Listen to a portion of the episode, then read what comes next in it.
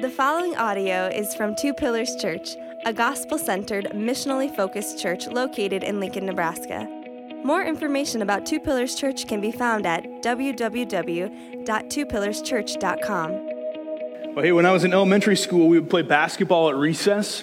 Um, so as soon as the bell rang, you'd dash outside to those asphalt courts, and as quickly as you could, you'd try to, you know, get get teams uh, selected because you wanted to get on with with the plane. And there was one kid that you always wanted on your team, Matt Fry. All right. Now, Matt Fry was like six to 26 inches taller than the other sixth graders. I'm pretty sure Matt started shaving um, when he was eight and uh, he was a man child, right? He was just bigger and taller and more powerful. And, and everyone knew if Matt was on your team, if he was on your team, all you had to do was get him the ball. You'd win every time. No one could stop you because no one could stop him. See, who's on your team matters.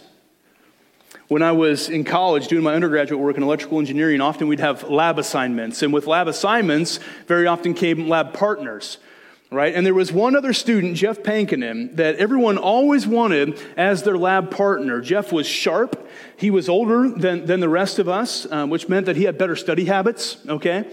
Um, but the best thing about Jeff as your lab partner, that he was effective and he was efficient. And so he didn't waste any time. And he always got the project done. And so everyone knew if Jeff was your lab partner, if he was on your side, you'd get the A every time in less time. Who's on your side matters.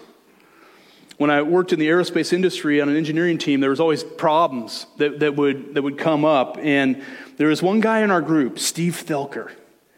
And he was possibly the most humble and, and smartest man that I have ever met. There was nothing that Thelker couldn't figure out. Right, we'd have circuit boards that would have like weird issues that happened one out of like 200 power cycles only at minus 55 degrees Celsius. And you'd go in the lab and you're trying to troubleshoot this junk, right? And you always wanted Felker there. In fact, any problem that came up, whether it was on one of our circuit boards or out in the factory floor or honestly anywhere else throughout Boeing or any of the subcontractors that we worked with, whenever there was a really nasty problem, Felker would get called in.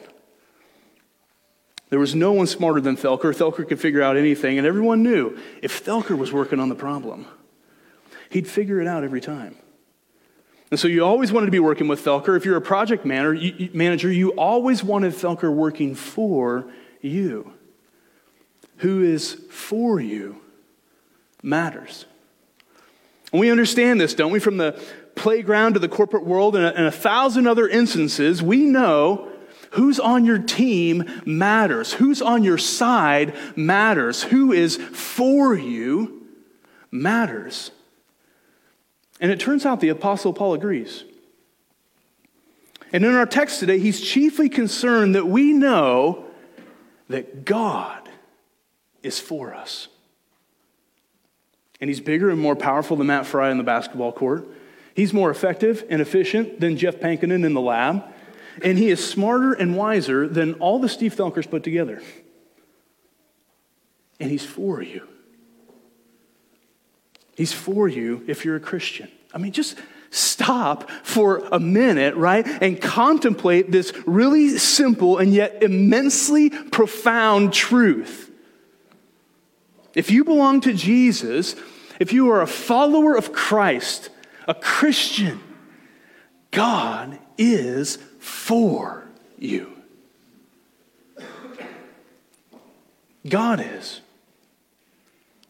Like the, the real God, the, the living God, the, the God of Abraham and Isaac and Jacob, the God of Exodus and Easter, the, the God of the first advent, who will be the God of the second advent, the one who can part the sea, quell any storm the God of creation, the, the one who can heal the sick, the, the one who can raise the dead, give sight to the blind, make the lame walk, the God of the universe, the God of everyone and everything is for you.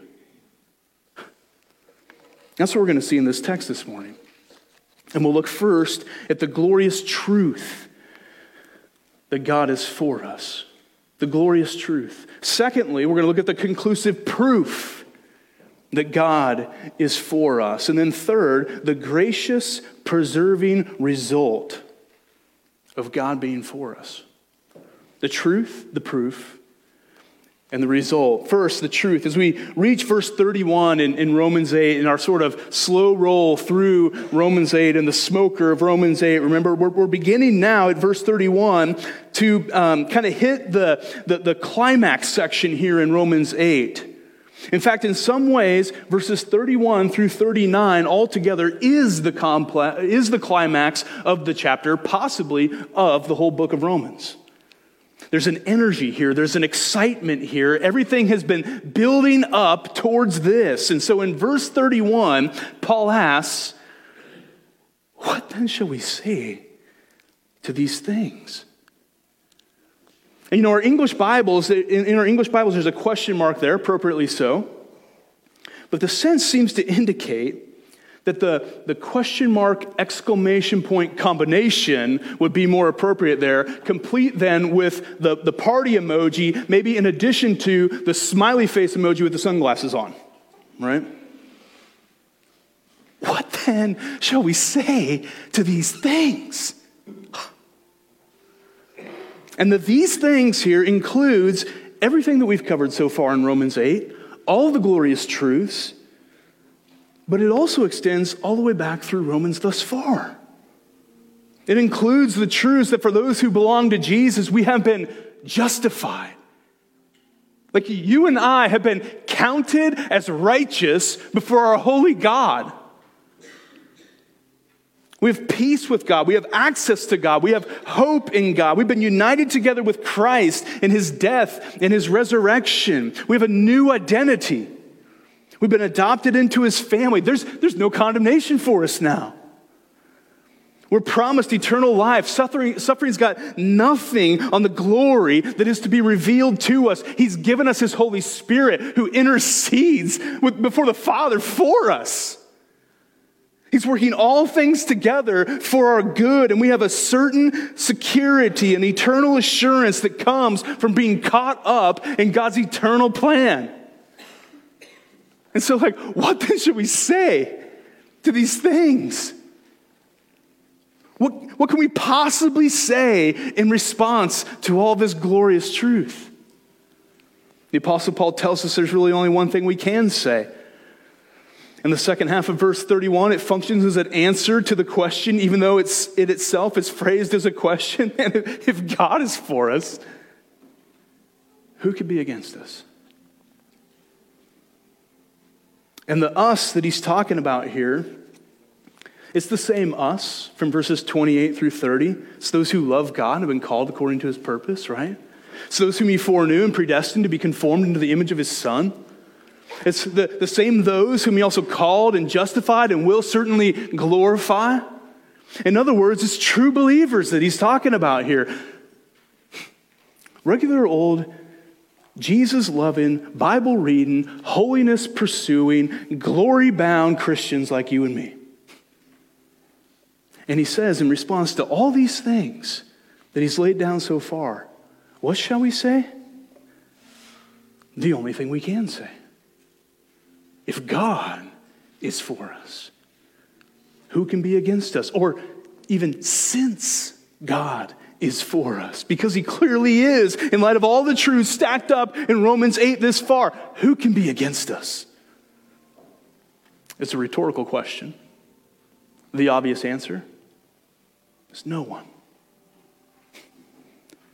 But notice Paul doesn't ask who is against us.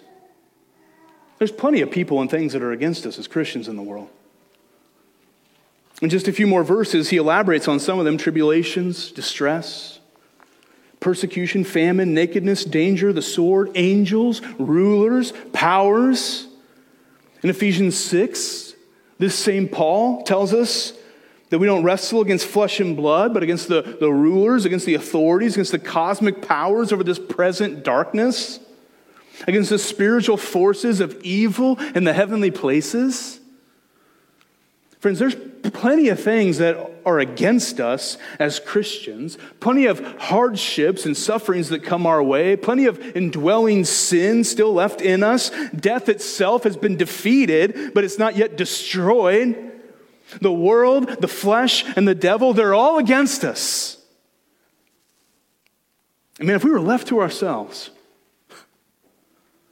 left to our own puny strength and power, our, our own ineffective effectiveness, our own finite smarts and limited wisdom and ability, we would be hosed, hopeless, helpless, like defeated already. Be like trying to sink a battleship with a pea shooter. But listen, we're not left to ourselves, are we? Quite the opposite. God is on our team. God is on our side. God is for us. And who is for you matters. John Stott, commentating on this verse, says it this way He said, All the powers of hell may set themselves together against us, but they can never prevail since God is on our side. John Murray, from his commentary, puts it this way He says, In the last analysis, there is no against within the orbit of the interests of the people of God. Ray Ortlund says it this way The God who is never defeated by evil, but always uses evil for good the God who can never be outflanked or surprised or wearied or perplexed. This God is for us. Think about just one implication of this truth. When you feel alone in this world, lonely, when you feel like everything and everyone is against you. Maybe you've been criticized or ostracized or ghosted or canceled or abandoned. Maybe you're burnt out. You, maybe you feel unconsidered, unpursued, unloved, uncared for. When you feel like no one is for you, the Word of God tells you instead God is. God is. He hasn't forgotten you. He hasn't lost track of you. He hasn't left you or forsaken you. He sees you. He hears you. He knows you. He considers you, pursues you, and loves and cares about you and for you. Contrary to the popular ad campaign right now, he doesn't just get you, he's for you. He doesn't just sympathize with you in your plight, though he does, and that is miraculous. But it goes way further than that, Paul says. He's on your team, and you're on his. He's on your side, and you're on his. He's for you. Which means you're never alone. And whatever comes your way, there's literally nothing to fear. This is the glorious truth that God is for us. Now, the second thing that we see in our text today is the conclusive proof that God is for us. The conclusive proof, and it's the most conclusive proof that there could ever be. See, Paul doesn't just lay down a truth, he also points us to the proof. He says, Don't take my word for it. He says, Instead, look what God has done. Verse 32.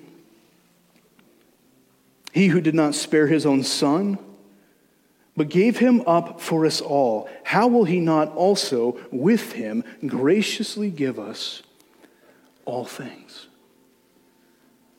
Church, the, the reason we know that God is for us is because he gave his son for us. This is the proof. And every word in the first half of verse 32 is just pregnant with meaning. So let's, let's just kind of step through it a bit. He who did not spare his own son. Who's the He? It's God the Father in heaven. He who did not spare his own son. Who's that? That's Jesus Christ, the Son of God. The eternal Son of God the Father, the one who took on flesh and came for us, or more accurately, was sent for us. Paul writes, So the Father gave him up for us. He gave him. Not just to us, for us. He sent him for us.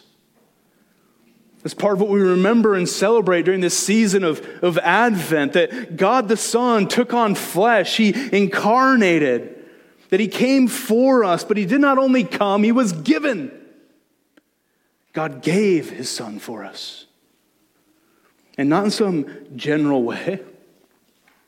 It says he gave him up for us, for us all. And the for us all is the same us, all that we've been talking about earlier. This isn't Paul sneaking in universalism all of a sudden. He's talking about God the Father giving God the Son for all who trust in him, Jews and Gentiles together in the church of Rome, and you and I, as Christians today, those who love him and are called according to his purpose. God gave him up for us all. Meaning also, God knew what he was doing when he sent his son. He knew that, that the result wouldn't just be sweet songs like Silent Night and imagery of a helpless babe laying away in a manger in Bethlehem. He knew the result would also include songs like Man of Sorrows and the imagery of crucifixion and death at Golgotha. It was all planned from the beginning. Peter says in Acts 2 that this Jesus was delivered up according to the definite plan and foreknowledge of God.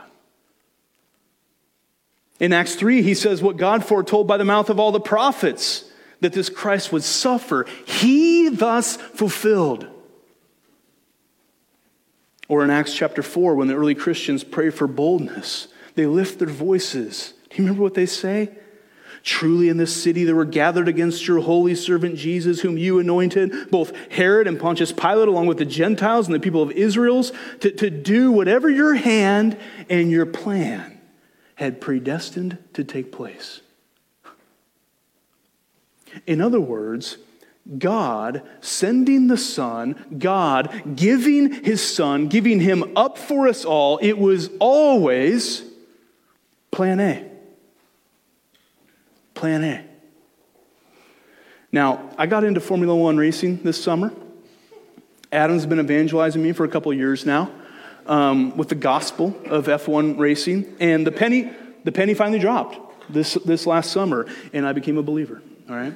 And um, uh, Team Ferrari became my, my favorite, which is a little unfortunate because it turns out that Team Ferrari this year has also been sort of like the Nebraska football of F1 racing. Like they've found different ways to lose, like new and amazing ways to lose, like every week, you know?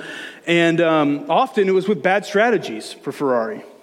But one of the fun things about watching these F1 races is also listening in on the radio communication between the pit boss and the driver themselves.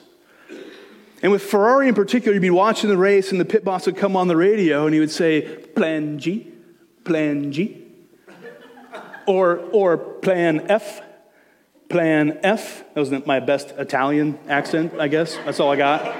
I don't know what that was, really. Canadian, something.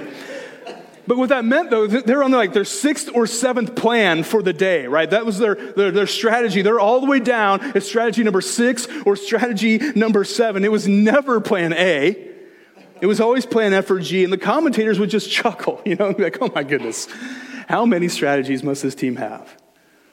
Well, listen, there was never anything but plan A for God the Father, sending God the Son to be given up for us. When Jesus hung on that cross, God the Father didn't, he didn't get on the radio to Jesus in the grave and say, Plan B, Plan B. Instructing him like, hey, real quick, like, let's, let's resurrect, let's, let's start this over, you know, like, no, it was always part of the original, eternal Plan A strategy. He was delivered up according to the definite plan and foreknowledge of God. It was foretold by the prophets. And when Herod and Pilate and the Jews put him to death, it was all in accordance with God's hand and his plan. God the Father knew. Oh, he knew. He knew what it would take. He knew his own son would be murdered. He knew that his own son would be crucified, and he sent him anyway. He gave him up because he knew it was the only way for us to be forgiven and reconciled to him. Romans 8:32 says he didn't spare his own son. He didn't spare him. No, he bore the full wrath of God owed for our sin. He was given up to bear the full penalty of God's holy law pronounced against sin. Nothing, nothing was withheld. In the words of Isaiah the prophet, surely he has borne our griefs and carried our sorrows. Yet we esteemed him stricken, smitten by who? By God, and afflicted. But he was pierced for our transgressions, he was crushed for our iniquities. Upon him was the chastisement that brought us peace, and with his wounds we are healed. All we like sheep have gone astray. We've turned every one to his own way, and the Lord has laid on him the iniquity of us all. What then shall we say to these things? If God is for us, who can be against us? He who did not spare his own son, but gave him up for us all, how's he not also going to give us all things. If God is for us, who can be against us? That's the glorious truth. He didn't spare his own son, but gave him up for us all. That's the conclusive proof. Church, the reason we know that God is for us is because he gave his son for us. And what this means for you is that when you doubt, that God is for you. Because we do that from time to time, don't we? Like when the circumstances of your life conspire to convince you otherwise. When you look around and you feel alone or you feel afraid, when nothing seems to be going the way it ought to, and it feels like God has abandoned you. When, the enemy comes along and whispers in your ear, He has he has abandoned you. He's not good. He's not for you. He's against you. When that happens, when that happens, because it does in the Christian life, this text right here says, Go back to the cross. Go back to the cross. Go back to the cross. The reason we know that God is for us is because he gave his son for us. This is the conclusive proof that the glorious truth is grounded in. It's not grounded in how you feel. It's not grounded in what your circumstances tell you. or what the secular culture around wants to tell you. It's not grounded in what the enemy wants to whisper to you. It's grounded in Calvary reality. Which means, if you're still struggling to believe that God is for you, you're still struggling to fully grasp all that happened on the cross for you. Just go back to the cross. We never get past the cross. We, we never get past the substitutionary atonement of Christ on that cross. We have no confidence that God is for us without this sacrifice, the atonement of Jesus. We never get past God the Father sending God the Son, his own Son, not sparing him, but instead laying upon him the iniquity of us all, giving him up for us all. We never get past that. We never get past it, even as Christians, even as maturing Christians in our walk with Jesus, because Paul says that right there, my friends, is the conclusive proof. It's what we look to and know God is for us. God is. And that brings us to the third thing that we see in this text, which is the gracious, preserving result of God being for us. The gracious, preserving result. Look at the whole thing again, verses 31 and 32. And let's actually read this out loud together this time.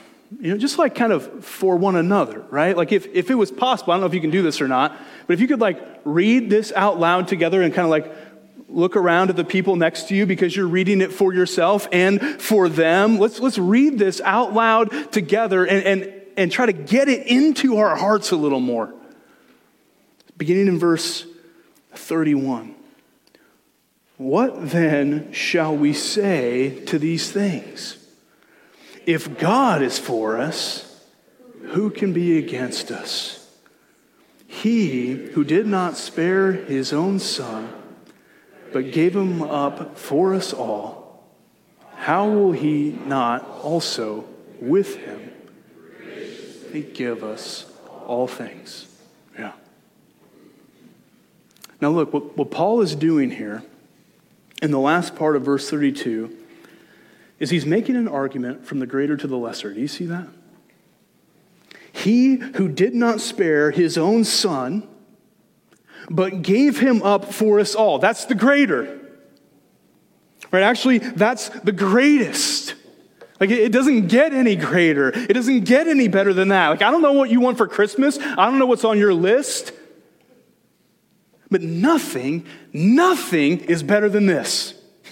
Nothing. There is no greater gift for anyone in the world to receive than Christ given up for them. Nothing.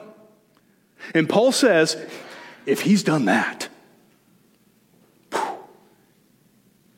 if he's done that, if he's given you that, if he's given his son for you, here comes the lesser how will he not also with him graciously give us all things? Isn't it crazy that in the economy of God, all things are somehow lesser than him giving us his son? All it does is prove to us how incredibly magnificent the giving of his son really was giving us all things is nothing in comparison to giving us his son. Paul is saying if, if the Father has done the greatest thing, giving you the greatest thing, his son sacrificed on the cross, then the lesser thing of giving all things to you as one of his own now is guaranteed. Guaranteed. Now, when Paul says all things, that God will graciously give us all things, you might be thinking, hmm, that's not true. I can actually think of a lot of things that God hasn't given me, you might think. Hasn't given me a new truck. Hasn't given me a spouse.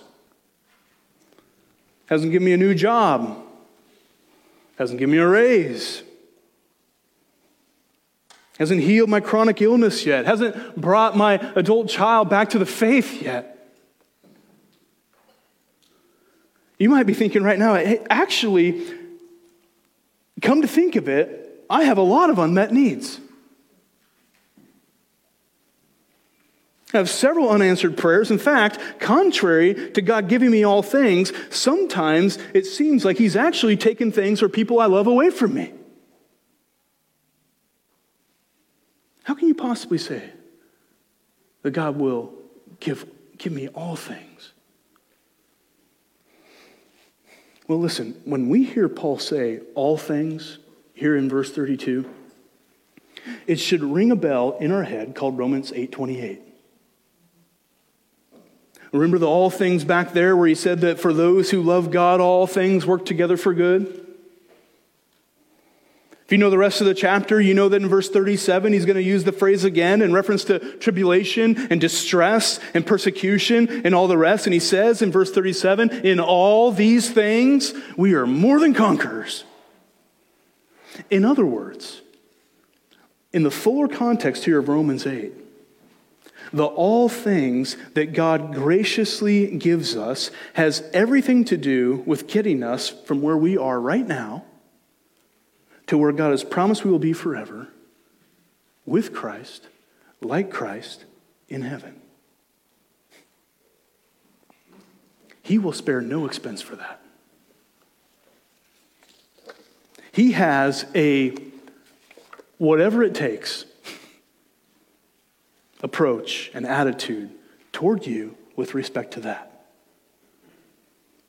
He stands ready to generously give you whatever it takes, whatever you need to preserve you to the end. To preserve you all the way to glory. That's what this is about. Listen to how Martyn Lloyd-Jones puts this. He, he says it this way He says, I couldn't, I couldn't put it better, so we're just going to read him, right? All things that are necessary for a perseverance. Every grace that we can ever need, we shall have. Whatever my circumstances, wherever I am, whatever the trials, the troubles, the tribulations, whatever my weakness, frailty, whatever my sin, it makes no difference. He who freely gave up his son for me will with him also freely, graciously, to use the ESV word, give me all things. Everything I shall ever need in health,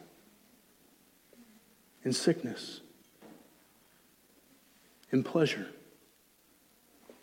in pain in plenty, in penury. I had to look that one up. It means ex- extreme, extreme destitution. That's what that one means, just in case you're like me and you're like, mm, no idea. Whatever my circumstances may be, He will freely, graciously give me all that is necessary to keep me, hold me, guide me, to mold me, until at last I shall see him as he is and be made like him and be with him in the everlasting glory. Don't you kind of wish that Lloyd-Jones was your preacher? Whew. That's why you read eight volumes worth of his stuff on Romans just to get a couple nuggets like that. It's like, whoa, that's good. And it is. Church, God is for you. This is the glorious truth. The conclusive proof, he sent Jesus to you and for you, giving him up for you. And the gracious, preserving result, he has and he will continue to give you everything you need to make it to glory. The Apostle Peter said it this way that his divine power has granted to us some things? No. All things that pertain to life and godliness through the knowledge of him who called us to his own to his own glory and excellence by which he has granted to us his precious and very great promises so that through them you may become partakers of the divine nature. Or listen, in the words of the psalmist, right? He is your light and your salvation. Of whom shall we be afraid? He's your refuge and strength, a very present help in trouble. The Lord of hosts is with us. The God of Jacob is our fortress. He's our shield. He's our strength. Who's going to stand against us? He's with us, like the, the mere sight of his rod and his staff while we walk through the valley of the shadow of the death is enough to comfort us. Church, who's on your team? Who's on your side? Who is for you? Matters. Would you hear the word of God this morning? Tell you and assure you God is for you. Let's pray.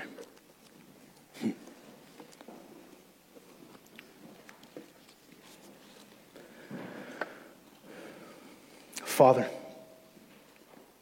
it ought to be as obvious to us as, as having the, the the biggest man child on our elementary school basketball team, like the, the sharpest lab partner or the smartest guy on our project, it ought to be as obvious that if you're on our side, if you're for us, nothing can beat us. Nothing can stop us. That there is nothing in this life that's going to so trip us up that we don't make it to glory. Because no one can beat you. Nothing can stop you.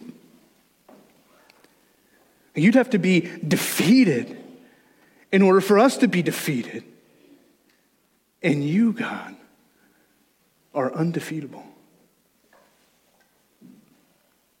Use this passage now to increase our assurance,